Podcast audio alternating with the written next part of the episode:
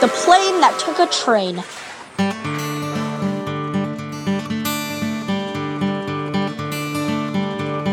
Episode 1, Scene 1, Morning of the First Day. Place, The Rock of Truth, Zintaurus. I am a cat named Eorik.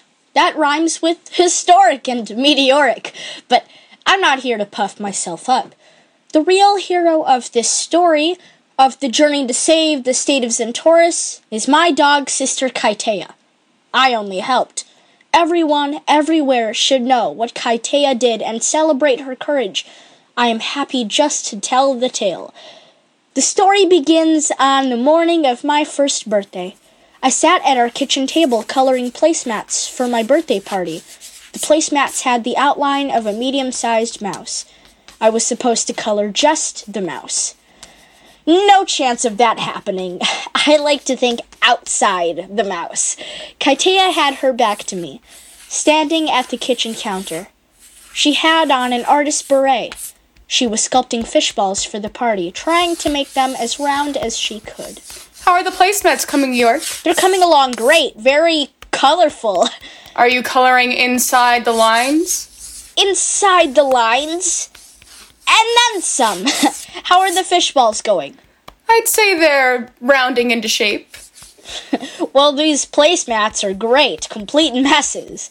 No one's ever gonna have to feel bad if they spill food on these, I'll tell you that. Let's see, that's eight, nine, ten. Enough for my friends. How many friends did you invite? Well, You invited friends, right? Kaytaiya looked uncomfortable. You didn't invite anybody? well, it would have been a tough sell. Come to a party with a room full of cats. Hey! Well, most dogs don't enjoy spending time with cats. They'd rather chase them, actually. You enjoy spending time with me? yes, but I've had practice. Queen Ravenna? We lived there with our person, Ravenna. Ravenna was, first of all, the truth upholder of Zintaurus, like her mother before her. She was also the queen of the entire land, but she was a queen without a throne, in exile. Ravenna was in her favorite chair with a book of magic in front of her. It was a large and very old book decorated with golden trim. That book covered her whole face and upper body, too. She lowered it and shot Kaytaiya a look of warning. Don't tease him, said that look. Then she said to me, There's truth in what she says about dogs and cats, Eorik, but also truth in that she loves you. Well, that helped a little to take the edge off my hurt. Then Kaytaiya took off her beret. Her large ears flapped down to their normal position, and she raced over to my growth chart, where I had stood so many times before. Come on, let's see who's a cat and who isn't. The growth chart showed my gradual progress towards cathood. The lower portion was colored yellow and labeled kitten. The top portion was red and labeled cat. I had gotten closer to the red in the last few months of my young life, but had never broken into it. Now I stood before the chart for my reckoning. Kaytaiya picked up Ravenna's book of magic and placed it flat on my head. I stood on my tippy toes and craned my head around and saw that the edge of the book was in the red. Feet on the floor, please. I lowered myself by half. Feet flat on the floor, please. You know what we say in Zintaurus. The truth matters, especially in this home, in the rock of truth itself.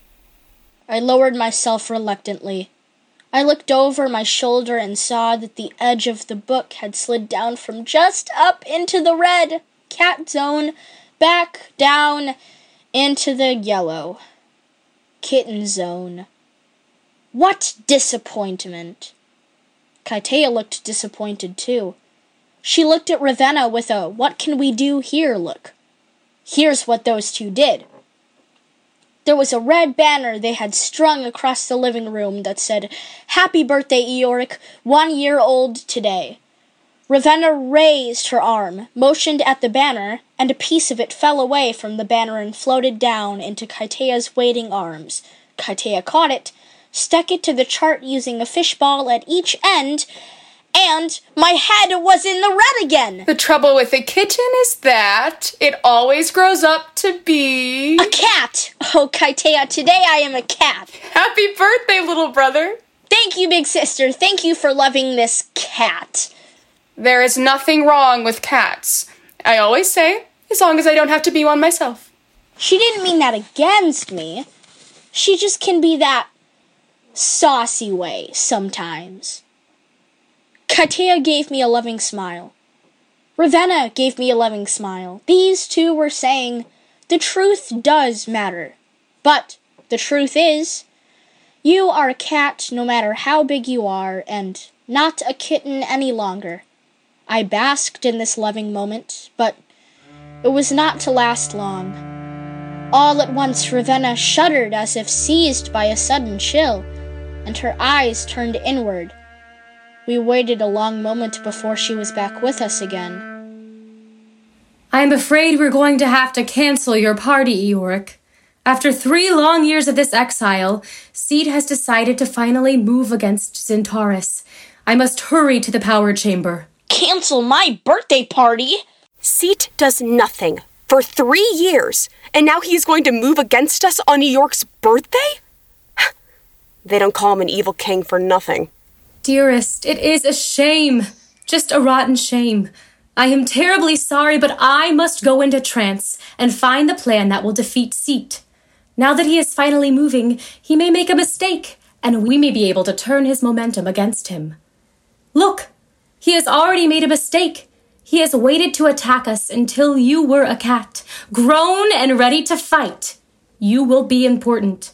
He may regret having you in the array against him. Well, that made me feel a lot better. A grown cat! Important! And with that, she slowly went up the stairs to the power chamber atop our home.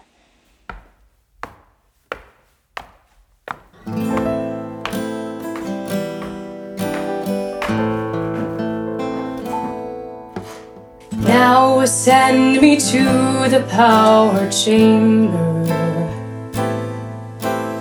I will go to ascertain the danger. Since the trading of my youth, I've been waiting for this moment of truth.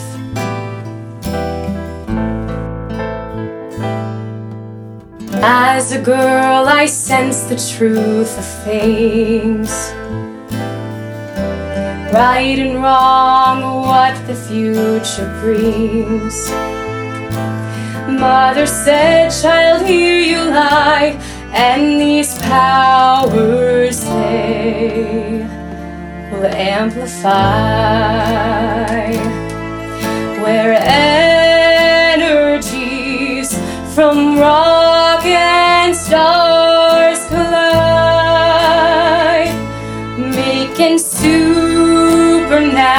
supernatural what you naturally are inside. Mother told me, child, when you are older, you'll succeed me as the truth upholder. And the day will come, it's true, that the future will depend on you.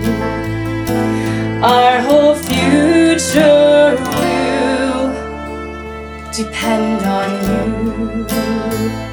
Since the trading of my youth, I've been waiting for this moment of truth.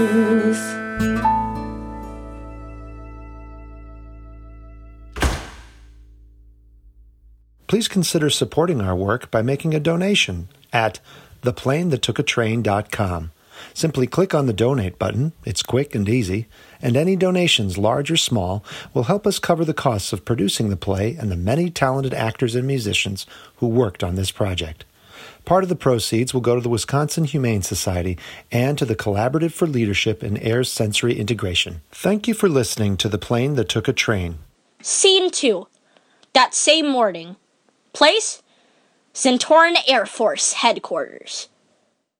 In her youth, Queen Ravenna had spent many hours in the power chamber, undergoing amplification of her natural abilities. At the same time, all the way across the country, at the very end of the vast land that stretched out beyond our Zentoran mountains, guess what? The young Prince Vesalius was spending hours of his youth in a second power chamber. It was in the Rock of Kings. What were the natural tendencies of Vesalius? I will tell you. They were to plan, build, and create. He loved to play with his toy planes, so it was no surprise that when he grew up to be a powerful and good ruler, he would create remarkable planes. How they could fly! They had a will of their own, and he gave them speech. They could talk. When Cete overthrew Vesalius, half of those planes fell under Cete's spell and stayed with him in the capital. The planes of Vesalius that resisted flew off into exile, carrying his queen Ravenna and his little puppy Kaytaiya. On that morning of my first birthday, those planes were waking up like usual and preparing for their usual day's routine, but it was not to be a usual day.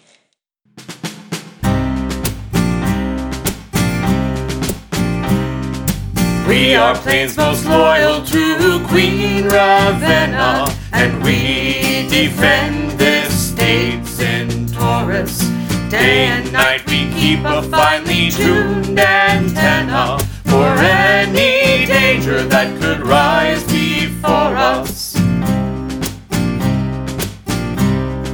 Ravenna was the truth upholder by decree, and King Vesalius ruled the land.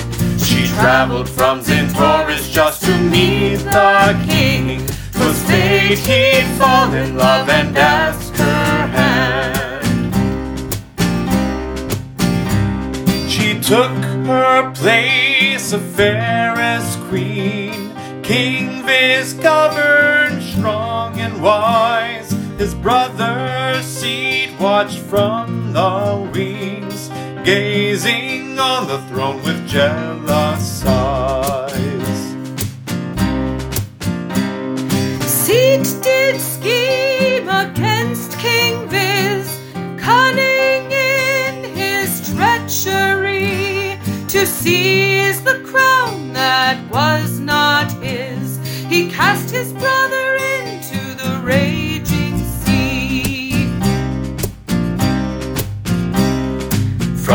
tumbling coastline to the mighty forest, beneath the great Zentoran mountains, we guard the queen from evil seeds, the abhorrent.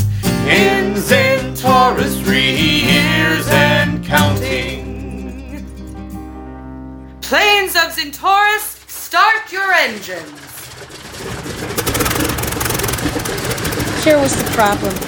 Vesalius was not the only one who was training for the future in the power chamber in the Rock of Kings.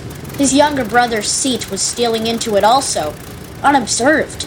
A sneak from the word go, and the power chamber amplified his pre existing tendencies, which were to lie, cheat, and steal. He developed a supernatural power to cast a spell that could make you forget your own truth and what was true and everything else. If you were a plane and were under his forgetting spell, that meant you would forget how your own engine worked. What happened? What's wrong with our engines? Look, it's, It's Cete. Cete! Sure enough, a projected image of Cete had magically appeared. Cete's face hovered in front of the planes. It had a cruel and satisfied smile. Ah, that's better. Nice and quiet in here now. I could hardly hear myself think. Give me your attention. I already have your engines. I'll make war on you. I'll mop the floor with you. I'll pulverize the rock of truth. Listen while I tell you. Truth is a commodity that now has lost all value. In one week, I'll make war on every last Zentoron. I'll make war on you. I'll mop the floor with you. I'll mop the floor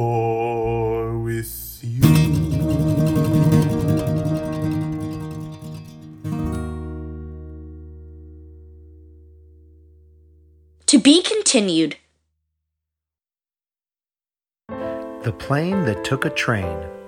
Directed by Taylor Galloway. Characters voiced and sung by Eorik, Thatcher Jacobs. Kaytaiya, Carly Meyer. Ravenna, Jenna Ellis. Big Plane Number One, Dexter Ellis. Big Plane Number Two, Laura Carling. Cete, Michael E. Martin. Creative consultant, Jenna Grossman Spears. Book by Bob Drucker. Music and lyrics by Bob Drucker and Steve Dawson. Copyright 2020. Look for episode two of The Plane That Took a Train.